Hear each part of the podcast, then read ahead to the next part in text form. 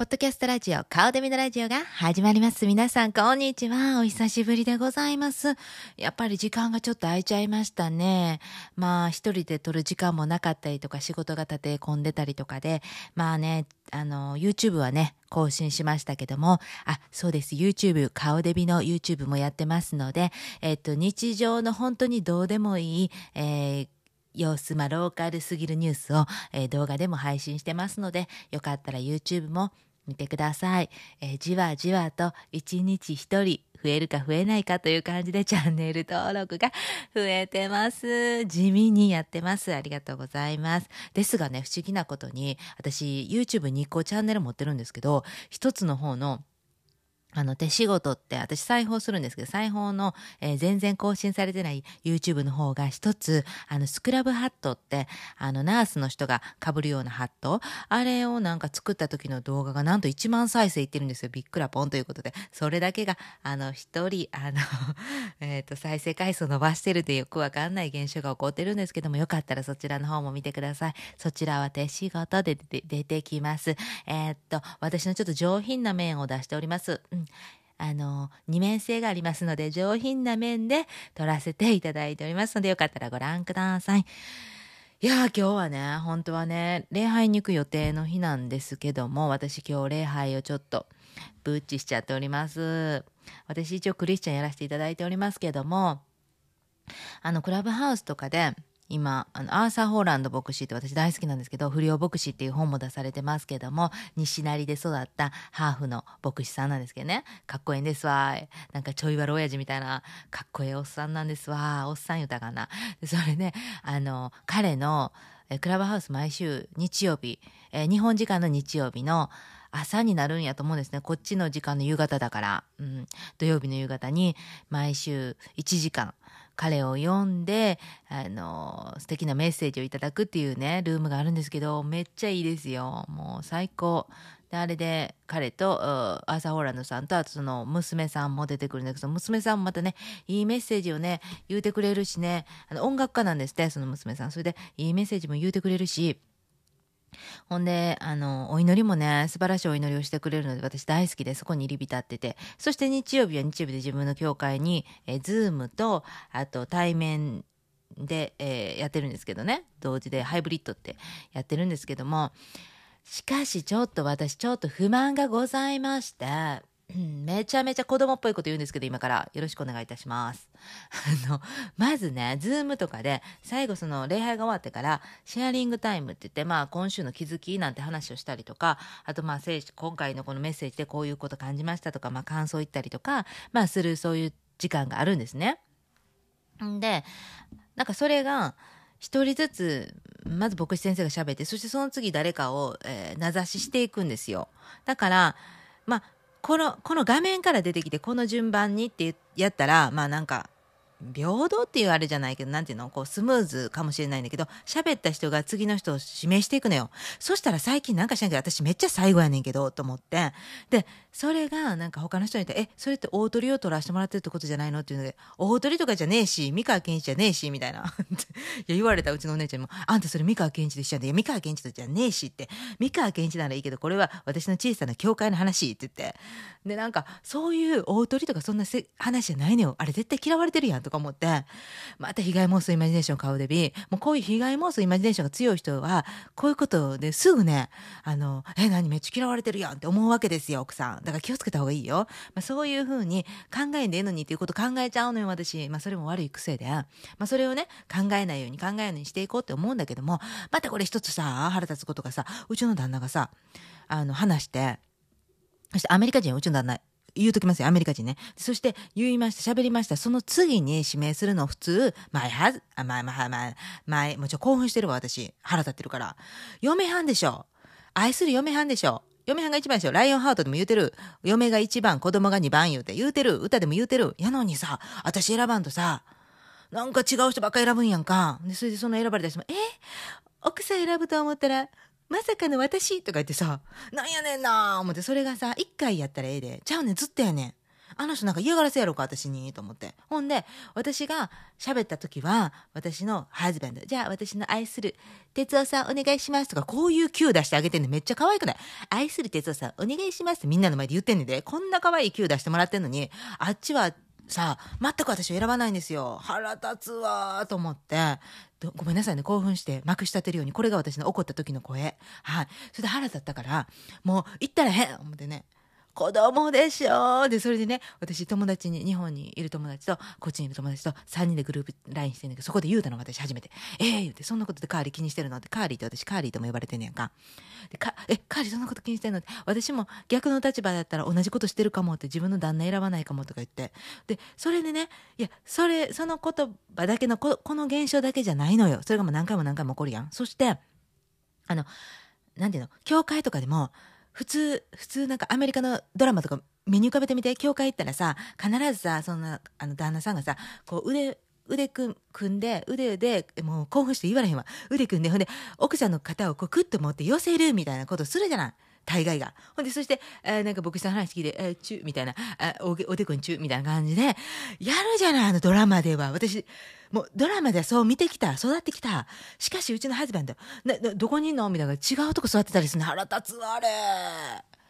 何なの？本当に。と思って。まあそういうなんかちょっとした彼もね、発達障害とかあるから、まあ、診断は受けてませんよ。でも私もあるし、彼もあるし、と思ってる。だからその関係でそうしてしまうのかなとかも考えた。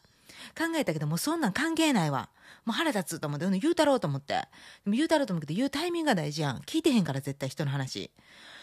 なんかね、これちょっとさ、国際結婚ですよ。だからさっきも言いました。アメリカ人ですよ。アメリカ人イコールこうやであろうっていうこの私のステレオタイプも入ってますけど、彼の魂は侍だ。もう全然そんなことしない。嫁は散歩下がって歩け、じゃないけど、なんかおかしいなおかしいおかしいおかしい。で、そのくせさ、俺の、あの、香りは全然俺のことなんかどうだっていいんだ。携帯が一番だ。みたいなこと言うねやんか。腹立つわ。思って、ほな言うたろか。思って。その、そういうタイミングで言うたらなあかんな。あー、すっきりした。はい、切り替えていきましょう。すいません、愚痴はこの辺で。あの、言うときは言うで、いうことで、あの、やっぱりね、関西のおばちゃんみたいな感じで言わせていただきました。もうそりゃそうですやん。もう腹立つわ。あの、歌でもありません。愛されるよりも、愛したいマジで。いや、ちゃいますからね。ちょっと興奮しちゃって、ピッて、あの、停止ボタン押しちゃったわ。ちゃいますからね。愛されたい愛されるよりも愛したいちゃう愛されたいですよ、私は。ほんまに腹立つ。ほんま、私、大鳥ちゃいますって。あの、大鳥のあの、三賀健一さんちゃいます小林幸子さんちゃいます私はほんま顔デビです。普通の顔デビです。そんな大鳥なんかいらないです。私は一番に選ばれたい。言うて。で、それでさ、家族とその話してたらさ、なんか私最近すごいそのシェアリングタイムでも最後選ばれんねん、いう話で。なあの、みんなが、いや、そうやってさ、あの、かおちゃんの話が最後に聞きたいからって、そんな、そんな茶番劇はいらん。そんな嘘はいらんねん、言うて。そしたらさ、家族が祈ってくれて、日本の家族がね。どうか、神様、どうかかおちゃんが一番に選ばれますように、アーメン言うて。そんな話ちゃうねん言うて。一番に選ばれたいとかそういう話ちゃうねん言うて。なんかメラ、えらいアホ、メライやってもほんまに。興奮してるから喋らない。えらいアホの子みたいになってるやないの。そんなんちゃうねん。そういう話ちゃうねん。そのちっちゃな子供の話ちゃうねん言うて。まあ、そんなこんなでありました。これが、あの、ローカルすぎる。はい。というわけで、一生懸命、一生懸命、めっちゃ喋って、めっちゃ喋って、え36分ぐらい喋った後に聞き直したら、なんと、第1弾のそのローカルえー、と過ぎるニュース、えー、っとかっこ愚痴あれを喋った後全部ブチブチブチブチブチブチブチブチブチブチってなんか雑音っていうかコードが多分しっかりと接続されてなくてもうなんか音入っちゃってて全部ボツになりました。呪いがかかってます。やっぱり人の悪口言ってたら呪いがかかる。だからゆたかん言うてるやろいうことですかね。でもその部分はしっかりと音が取れてましたのであれ？おかしいな。その後の呪いですかね。もうそっからぞっと疲れて私昼寝しました。30分昼寝して今また起きて子供たちにランチを作って今もう一回再度撮り直すということです。もしこれでちゃんと撮れてなくてもあの携帯の通にもうマイクなしでの録音も入れてるからまあこっちがマイクはダメでもこっちが大丈夫みたいなことをしました。ちょっと大人になりました。成長成長。ああもう辛い。というわけで今日はちょっと気分取り直して飲んでるのは昆布茶でございます。日本ではあの紅茶きのこと言って流行ったみたいですけど私はちょっと世代的にもうちょっとそれより若いのであの実際知りませんけど昆布茶でございます。酸っぱいのよ。あ強いのよ。でこれがね昆布茶がアメリカでもなんかちょっと前ですけど流行って。まあ私が10年前にアメリカ来た時あったから、まあ、10年ぐらい前から流行ったのかな。カラフルなボトルで可愛く売られてましたけど酸っぱいのよ。シュワッとくるのよ。うーあんまり美味しいものではないんですけども今日は何といっても断食をしてます。先ほど喋りましたまくし立てるように喋りました。あの事件から事件っていうか愛されるよりも愛したいマジでのやちゃうでというやつね。愛されたいっていう話から私もうなんか今に見とれよということで変に変なスイッチが入りまして見返し作戦が始まりました。えー、っと見返されしたるぜって思って思わされてるその相手側も何の何の話かも全然分かってない状態で勝手に逆恨みっていう感じですかね。危ない危ない。家の中で逆恨みが起こってるっていう感じなんですけどもまあそんな大げさな話ではないんですけどもちょっとあのもうちょっと最近もうブクブクブクブク太ってきててちょっと歩いたらまたずれとかもあるしまあ私もともと子供の時に太ってましてあのなんなんていうあの健やかカードっていうのをねあのクラスでもらってたんです。でなんか毎月のように身体測定するじゃないですか。でそして「健やかカードを渡します」って言って、えー、っとその時西山旧姓ね「西山香織さん」って必ず呼ばれてた。あれめっちゃ嫌やった。みんなの前「健やかカード」とか言うけどあれはちょっとぽっちゃりしてるとか肥満の子がもらうカードやったんですよ。あんなんさすごいさみんなに恥ずかしめに合わされて腹立つと思いながら。まあその時からぽっちゃりしてました。なのであのまあ DNA でまあ太りやすいっていうかなんかそういうすぐちょっと食べたら太るでみたいなのを持ち合わせてるみたい。知らんけど。だからねあのすぐねほっとったらねブクブクブクブクねあの大きくなっていって。そしてある時に25歳24歳5歳ぐらいの時にアメリカ人の人に男性に「あの君どんどんなんかちょっと大きくなってるねみたいなこと言われたのよ。でアメリカ人に大きくなってるって言われたらもうこれは大事と思って。えー、と思って。でそれからちょっとダイエット頑張りまして1 3キロ痩せたんですね。でそれで1 3キロ痩せてまあなんか健康的な体型になったって感じ。別にガリガリでもないし太ってもないしまあうん、うん、いいんじゃないですか？みたいな。それぐらいがちょうどいいんじゃないですか？みたいな感じになったんですけどもそこから妊娠してまたダイエットしてで戻してとかやってたんですけどもちょっとほったらかすと、まあ、3 4キロバーンと太っていくのでなのでちょっとここで一回ちょっともうマジで見返すでっていうことでちょっとちょっとバンって太ってきてたので腰痛がまたグッとか来てたので今日は断食してます。日曜断食です。私もえー、っと1年ぐらい前からかな。日曜断食あ月曜断食正式名称ね。でも私日曜日に断食するから日曜断食って呼んでるんですけどあのー、これすごくいいですよ。一時期流行ったんですよね。日本でも。で日本でもっていうか日本で流行ってでその本をいただいて、えー、それで読んで私ちゃんとやるようにしてそっからね1ヶ月ほんま4キロバーンって痩せたんですね。でそっからこう食べ癖がちょっと減るっていうか食べ過ぎちゃってる内臓を休める？そう内臓を休めるっていうのが一番大事やということでそれであの週に1回断食するっていうのにハマっててでもあれっていつが終わり時かわからないんですよ。なんかあのやっていくとまあ4キロ痩せたんですけどそこからちょっとずつ体重をあのキープしたいがためにずっと続けてたんだけど半年ぐらい続けてたかな。でもその断食がこうちょっと何て言うかな。あんまりこう頑張りすぎないで、うん、あのスープとか飲んだりとかいろいろチートとかしながらやってたんですけどももういつ終わったらいいのかようわからんなって思って。であれって結構あの炭水化物を取らないようにしたりとかあの糖質制限とかしたりするので、まあ、食べてもいいんですけど週に1回だけとか決められてるんですね。だから結構この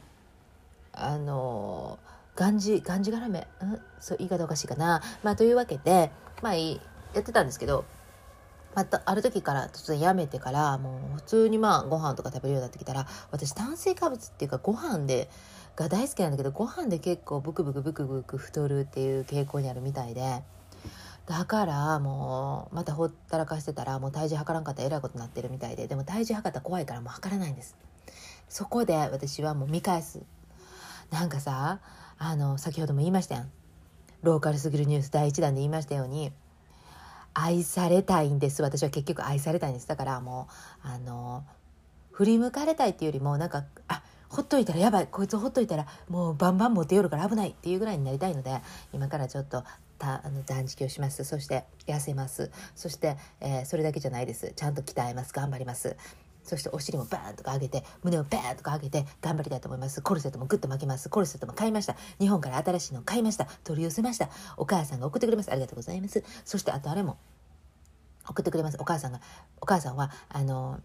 このちゃんと言います。このちゃんは高砂で、えーサロンをしてます。美容系のサロンをしてます。そして彼女が美容も美容歴何十年知らんけど。それでもう美顔器とかもすっごいもういっぱい使ってるんですけどもそういうのも送ってもらうことにしました。美顔器を私は2種類送ってもらうことにしました。そして私のこのカレー老化しているこの肌をグッと持ち上げて今に見とるよ。絶対負けへんで。っていう感じで私の変なスイッチが入ってます。はい。そんなわけでちょっと気を取り直して昆布茶また飲みます。まずいけど。まずい。まずい昆布茶何が美味しくてこれ飲んでるんですか？パッケージが可愛いだけ。あまずそれではローカルすぎるニュース第2弾。えーっと前回のラジオでもお話ししました通りあのモード犬の折り紙があるという話をしたんですけども覚えてらっしゃるでしょうか？聞いてなかった方はもう一度お知らせしますけども私がある、えー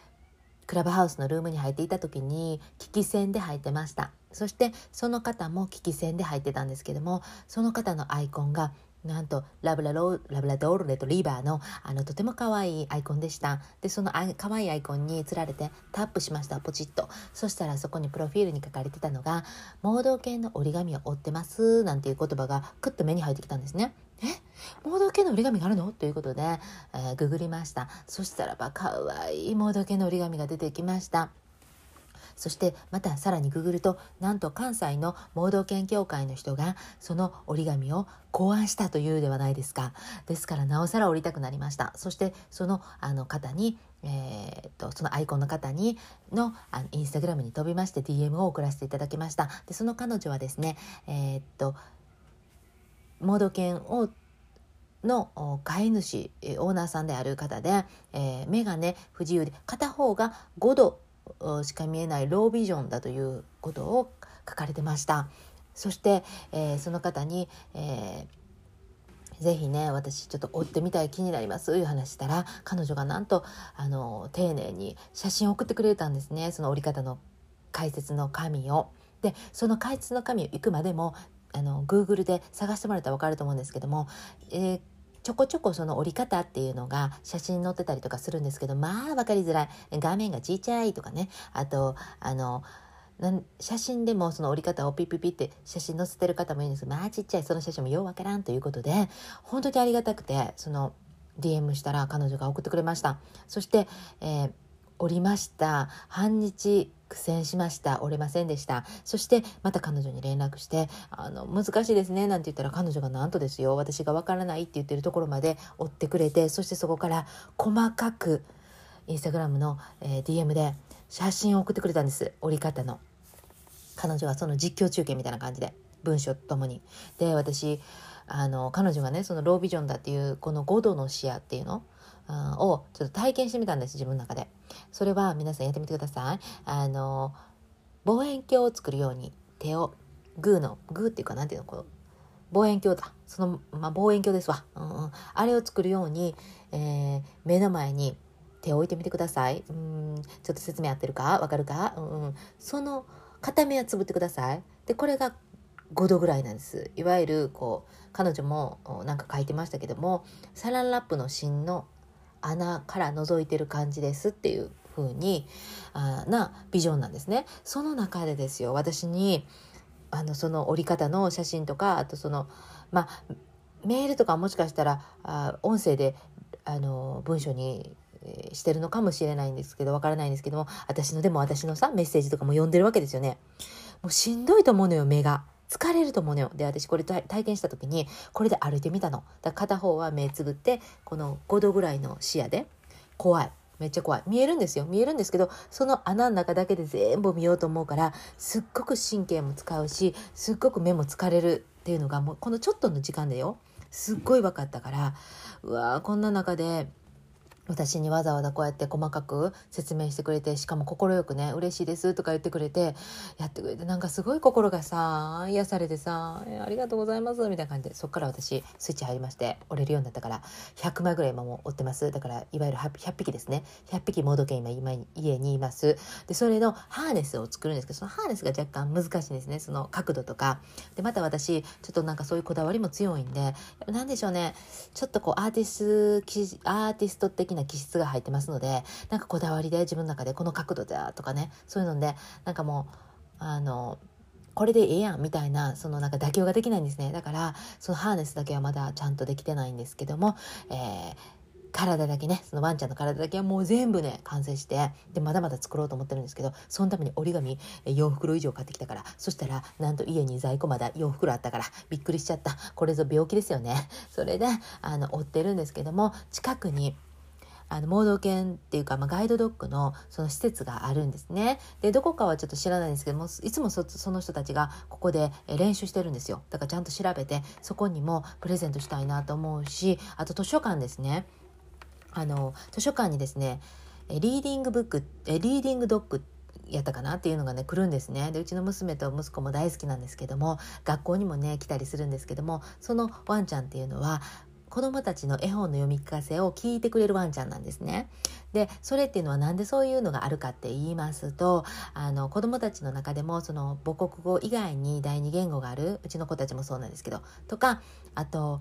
あの読むのがね、えー、苦手だったりとかする子たちとかいろいろいますよねそういう子たちがあの自信をちょっとでもつけるようにそのワンちゃんに読み聞かせることで、えー、癒されたりとか自信をつけていくそういうような活動をしてるワンちゃん。はい。まあワンちゃん活動してるというより人間がそうさせてるんですけどね。はい。ごめんなさいワンちゃんありがとうございますって感じなんですけどもそういうワンちゃんがあの図書館にも来ますし小学校にも来るんですね。でそういう団体の方にもプレゼントしたいなとか思ったりとかもうちょっとあの妄想膨らむって感じで。でもとりあえずはあの作ることいっぱい作ることが大事やなと思ってでその施設の人たちが子どもたちにプレゼントしてもいいしそういうような形でなんか私がこの日本のね盲導犬協会とのそのなんかあの架け橋みたいになれたら嬉しいなとか思ってで他の国の人もちょこちょこ作ってる人もいるみたいであのその盲導犬協会の人もなんかのあのホームページとか見て読んでたらなんかそういうの書いてあったんですね。世界にこの折りあの折り方をね広めれたらなみたいなことも書いてあったからえちょっと待ってじゃあカリフォルニア支部私でっていう感じでっていう感じではい。ちょっと頑張ってちょっと追っていこうかなと思ってます。はい。これが素敵なローカルすぎるニュース第2弾でした。そして続いてローカルすぎるニュース第3弾、えー、98歳のおばあちゃん桜坂46に入るの巻でございます。私があの老人ホームで働いてるんですけども、えー、その話はですね細かいことはねいろいろはねやっぱりプライバシーも関わってきますしやっぱ仕事上そういう話もいろいろしてはいけないっていうのもあるんですけども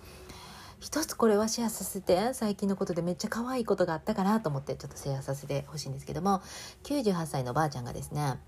とても可愛いおばあちゃんちいちゃんのおばあちゃんであの気も強いんですけどもそのおばあちゃんはねすごく運動が好きで活発な女性なんですよ。でそのえ普段は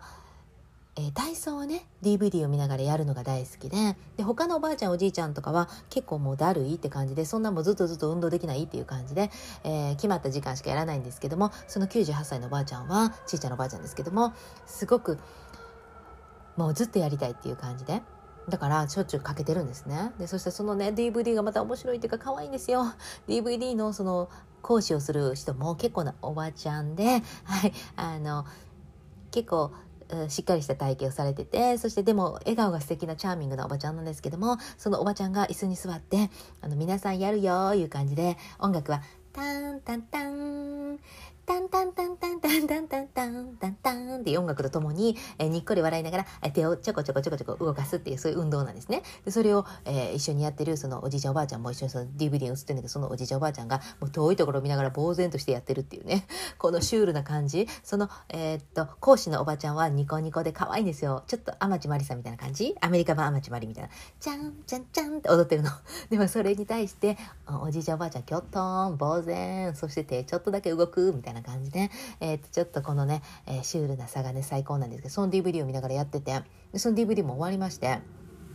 もう何個も何個もやるからね、一日終わりまして。で、そのおばあちゃんはテレビを見てたんですけども、その時かかってたのが日本のテレビで、しかも音楽の番組でした。そこに出てきたのが、キャピキャピの桜坂46です。そしてその46が何の歌かはちょっと私も全然わからないんですけど、踊ってたんですね。歌いながら踊ってた。それに、えー、合わせてそのおばあちゃんも踊り出したんですよ、手を。えっ？と思って。で、おばあちゃん踊れるんやってなりまして、すごく可愛かったんで、なんかちょっと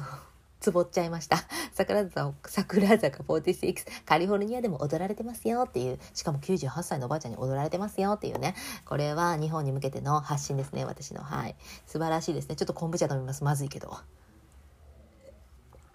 ああ、まず、ああ、まずまずまずまず。昆布茶ってね、後から来るんですよ。キュって来るんですよ。まず。はい。そして、あの、じゃあ、手の動きであれやったら、パラパラも踊れるのかなとか思って、私、YouTube でパラパラ探して、パラパラを踊ってもらったらパラパラは虫でした。全然踊りませんでした。パラパラはするということで了解です。桜坂46で踊っていただきます。ありがとうございます。ということでこれがローカルすぎるニュース第2弾でした。で今度ですねローカルすぎるニュースの中でもその老人ホームの話の中で一人えヒロさんっていうおばあちゃんがいました。えー、っとちょうどね今年亡くなられたのでえー、っともう出会ってちょうどあ1年か。1年を迎えるっていう今がねちょうど1年を迎える。から1年も経たない間に亡くなっちゃったんですけどもそのヒロさんは私のラジオに出るのが楽しみでした実は。なんかね彼女がね他の人にね香織さんがね、あの、カリフォルニアでラジオしてるみたい。うんうんうん。それでそのラジオに私も出ることになってますっていうね、すごいね、宣伝してましたけどね。えー、っとね、こちらね、ローカルすぎて、ローカルすぎて誰も知らないっていう、ポッドキャストでやってるラジオです。はい。おばあちゃん何を勘違いしたか知らんけど、えー、っと、カリフォルニア全部に聞かれると勘違いしておりましたけども、はい、そのおばあちゃんは天国に行かれましたけどもそのおばあちゃんはもうかねてからこのラジオに出るのがあの最後ら辺はずっとね出たい出たい言ってましたしいっぱい喋ってくれる予定だったのでまた彼女の話はぜひシェアしたいなと思います。これは彼女の希望だったのではいぜひねお話したいと思います。それはまた前あ次回または次回次回次回ぐらいでやりたいなと思いますけども最後ローカルすぎるニュース第3弾いっちゃいますか？やばいですよ、このネタは。いいんですか言っちゃって。あの、最近ですね、うちの息子がですね、お母さん、これ作ったよって、スライムみたいな粘土みたいなの持ってたんですけど、それで、えー、作った、あの、オブジェがありまして、それがね、何だったと思いますか皆さん？当てれる人はいないかもしれないです。はい。えー、っと、あれですねインタインスタグラムにストーリーとかあげたら「えっとそれはネジですかね?」って言われました。うんうんうん。ネジと間違えた人は2人います。はいはいはいはい。あとは芋虫と間違えた人も1人います。はいはいはいはい。あですが心が綺麗な人にはそういう風に見えるみたいですね。ですが心がちょっとあのざわっとしてる方にはどう見てもっていうか誰が見てもちょっとちょっと昆布茶しばきます。まず昆布茶まず正解はだら男性器を作ってました。えっと、親の顔が見てみたいとはこのことです。私です。鏡見ます。あのね、かなりリアルに作られてました。はい。えー、っと、割礼された後の、えー、ものでしたね。はい。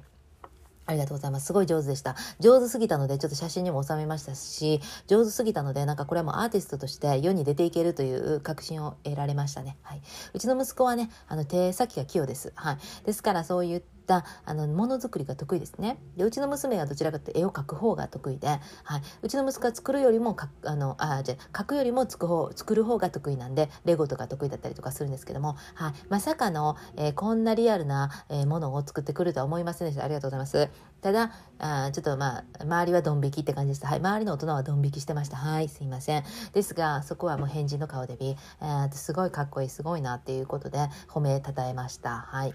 ですがこれがですよもしですよ女性器を作ってきたら、えってなりますよね。え、どこでそんな情報仕入れた？みたいな。ですから、どちらかというと男性器だったんで、それはまあね、あの、ご自分のを見られたんでしょうねっていうことで、はい、それはもう OK ですってことで、私の中で OK ですということで、はい、許可が出ました。はい。そんな息子なんですけども、最近もちょっとやらかしてくれましたね。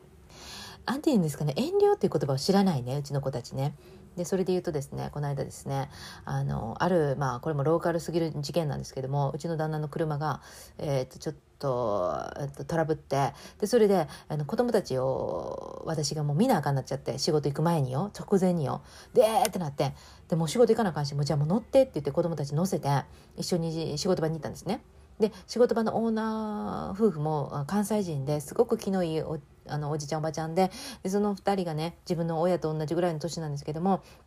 あのすごくうちの孫孫のようにねうちの子供たちを可愛がってくれててそしてまあいいよしゃあないしゃあないって入れてくれてそして仕事場にいたんだけどもそのオーナーのね旦那さんの方がねまたもうよう気が利いてくれてねああほんならねあのマナジンじゃ一緒に出かけようって近くのなあの日本のねえー、っとお店があるんですよグロッサリストがそのグロッサリストは行こうか言うて八百屋さんって言うんですけどねで八百屋さん行こうか言うてほんで行く行くとか言って子供たちも嬉しいんで行ってそして帰ってきたら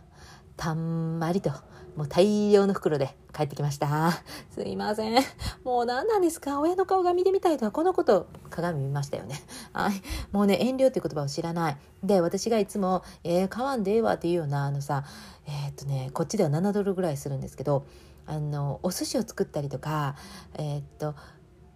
練って練って寝る寝る寝るねみたいなやつあるじゃないですか懐かしい言い方で言うと。あとケーキを作ろうみたいなケーキじゃないんだけどね。あのなんか粉をさ水で溶いてなんか粘土みたいにしてそれをなんか粘土のおやつみたいなこと、うん、もうすごい MSG の塊の。あれをさ私はいつもさもうそんなしょうもないも買わんときとか言って、まあ、たまにしか買わないんですよ。でもそれをもうここぞとばかりにいっぱい買ってもらっててしかも1個7ドルぐらいすんねんで高いやろ。でそれであとチューペットとかもう大量に買って「ママこれで1週間は大丈夫だぜ」とか言ってほんまにさ勘弁してくれよみたいなことで。で前もねいろいろまあ連れてってくれるんですよ。こう来たらじゃあほなあの八百屋さん行くかってで隣はジパングっていう店があってもう今はないんですけどジパングって店もあの日本の雑貨とか売ってたりするからそこで買いまして大量に買ってきてもらったりとかして。はあ、もう恥ずかしいわ。もうほんまに親の顔が見てみたいわっていうの。このことよ本当に。まあそんな自由に育ってる青空のもとね。このカリフォルニアの青空のもと自由に育ってる息子と娘なんで遠慮という言葉を知らずに。まあ娘の方は遠慮しますね。息子なんか全然遠慮しない。もうどんだけ？もう人のお金やと思ってさつかましいよね。まあこの親の元やから「う昆布じゃまずい」ああまずそうそういうわけなんですよ。これがローカルすぎるニュースでした。いやでびっくりしたのがさローカルすぎるニュースの中のつながりでいくとさアーティスト的なことの話でいくとね。いや私もアーティストなんですけどうちの旦那もアーティストであの気質がアーティストね。まあ現にうちの旦那とかも絵がねあの美大とかも出てて絵がすごい上手でデザイナーとかもやってはりますけども私もデザインの学校行ってて、まあ、辞めたんですけどね。でそして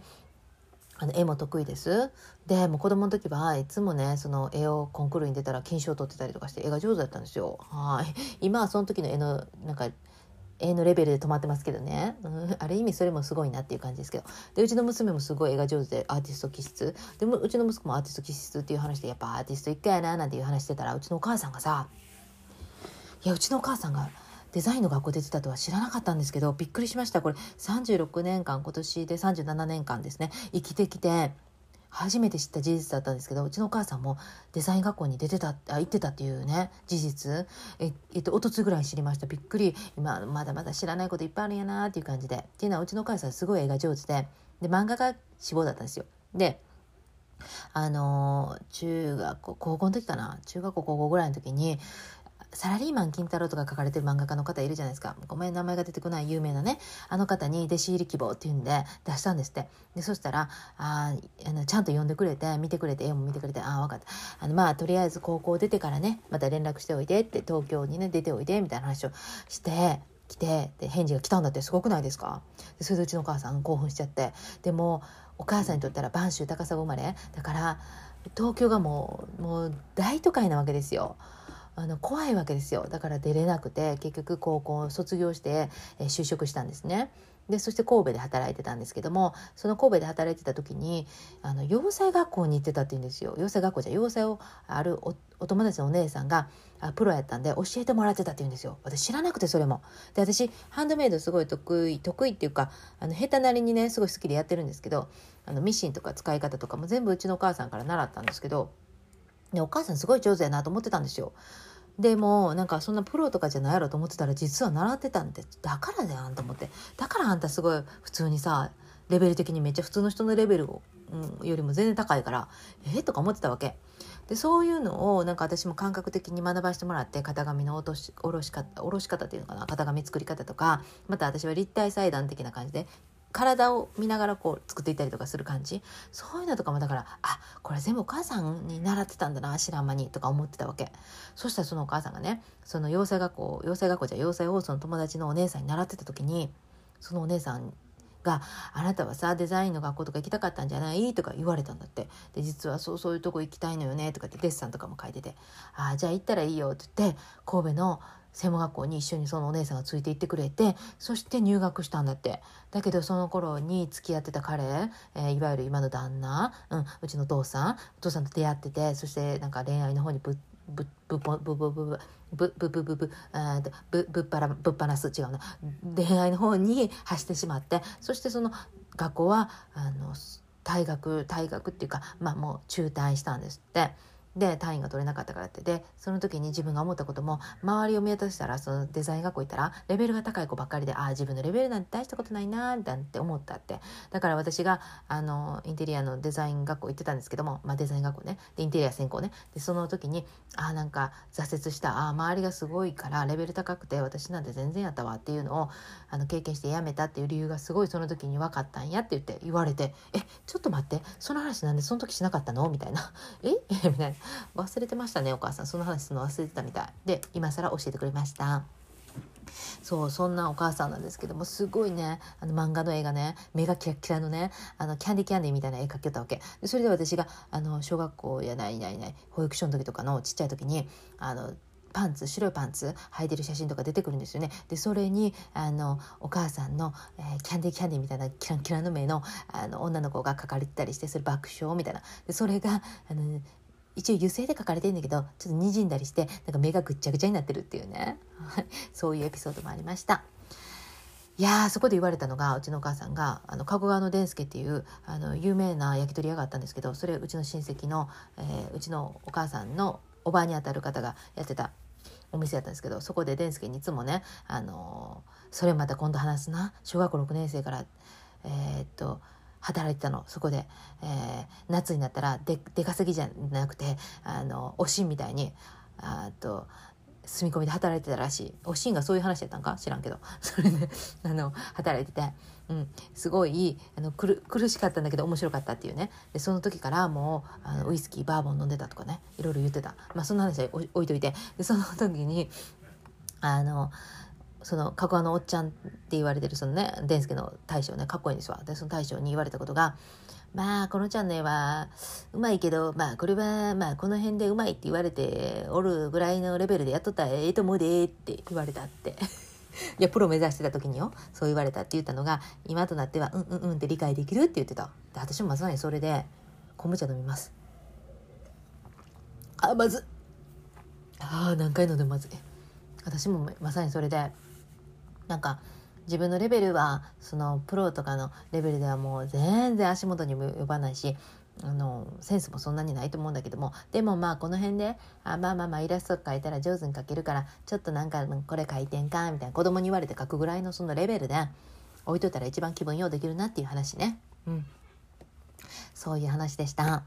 ちょっとまとまりなかったけどなんせ途中からズズズズって音が入ったことによって撮り直してるのでもうちょっとなんか一回寝て起きてやり直してるので、まあ、こんな調子ですわはいありがとうございますでもまたねあの次回次回次回次回といろいろ続けていきたいなと思いますので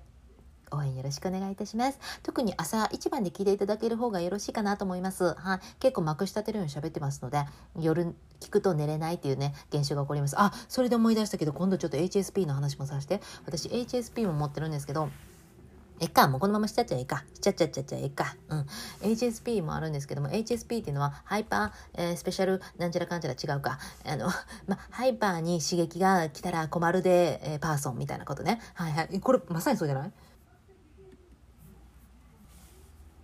はい、そういうパーソンなんですけども、そのね、あの、HSP っていうのは、まあもう皆さんちゃんと調べてください。ちゃんとした言葉があります。ハイパーなんじゃらかんじゃら。あのね、すごい、まあ、敏感な方だったりとか、気がすごいつく人だったりとか、気がつきすぎるっていうんですごくもう常にね、こうテンションがこう、なんていうの、こう、えー、あのアンテナも張り巡らしてるだから鈍感じゃないっていうことですよねで鈍感な人ってきっと、えー、バーンと当たっても「あしあ当たった」ぐらいとかあとなんか人の喋ってることとか聞いてもあなんか聞こえてなかったりとかあとなんかもう全然気にしてないじゃないですか。だけどそれの逆ねもうすっごい気にするタイプねだからそれは私それなんですよでそれで、え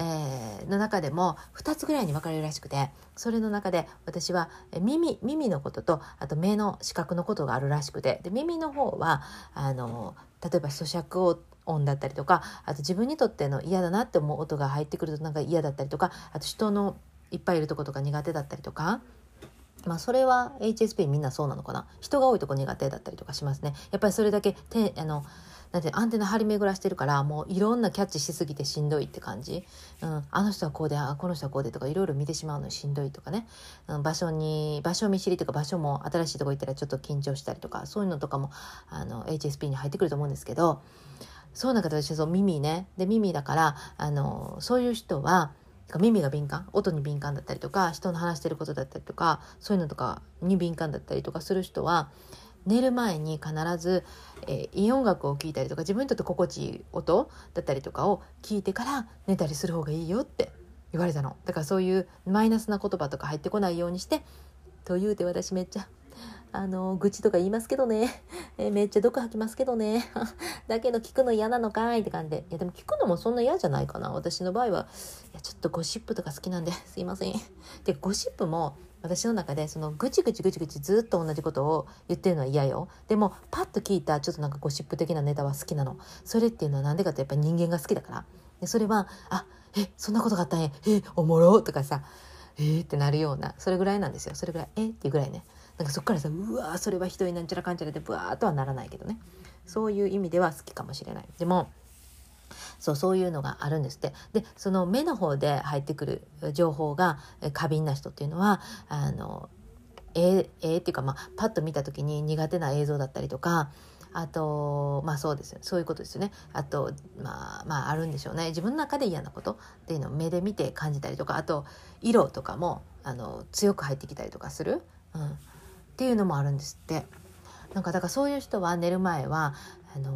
いい映像を見たりとか自分の中で好きなものを見てから綺麗なものを見てから自分の中での綺麗なものよ。を見てからあの寝るとすごく心地よく寝れるんじゃないでしょうかみたいな話だったんですよ。だからこの HSP っていうのもまたね本当にねちょっと深く考えていけば考えていくほどああ私もほんまそれでだから考えすぎてるからこそえー、っとローカルすぎるニュース第1弾でも言ってたように被害妄想イマジネーションが強くなっちゃう。でも大概当たってたりするのよ。でこの HSP のあれでなのか知らないんだけど予知夢をよく見るんですね。私夢すごく見るんですよ。で夢見てる時点でちゃんと真剣に寝れてないのもあるんで疲れるんですけど夢ね私どういう夢見るかというとあの人の感情の夢を見るんですよ。だから何かをキャッチしてんの人の感情をね。で久しぶりに全然会ってない何年も会ってない子の夢とか見たりするのよ。でその子が例えば泣いてたりとかあの笑ってたりとかすると「え久しぶり元気してる？なんかこういう夢見たよ」って言ったら「あ実はこうこうこうで」ってあのその夢とリンクするようなことだったりとか、うん、するのね。でそのだから感情の夢が多いね。で最近で言うと友達があの夢に出てきてでそれが里帰りしてる夢なんよね。日本に里帰りしてんでね。私とその子と一緒に行ってんだけどももう一日しかないのよ。日帰りで日本行ってんのよ。そんなことありえないですけども。でそれで東京に行ってるんだけどももう必死にもういろんなとこ移動してもう必死忙しくて忙しくて。でその子が一緒に行ってたその子がもうゴールドに顔光らしてて。てかゴールドに塗ってんの。えそれはそれでいいの？合うてんの？みたいな感じで。でそしてその子がぴょんぴょんぴょん跳ね回ったりとかしてちょっと気候してるの気候なのよ。気候？うんうん。ちょっとなんかあのどうしたのかな？大丈夫かな？っていうような行動をとってたの。でそれでその夢を見たもんだからちょっと疲れて起きちゃったのね。あの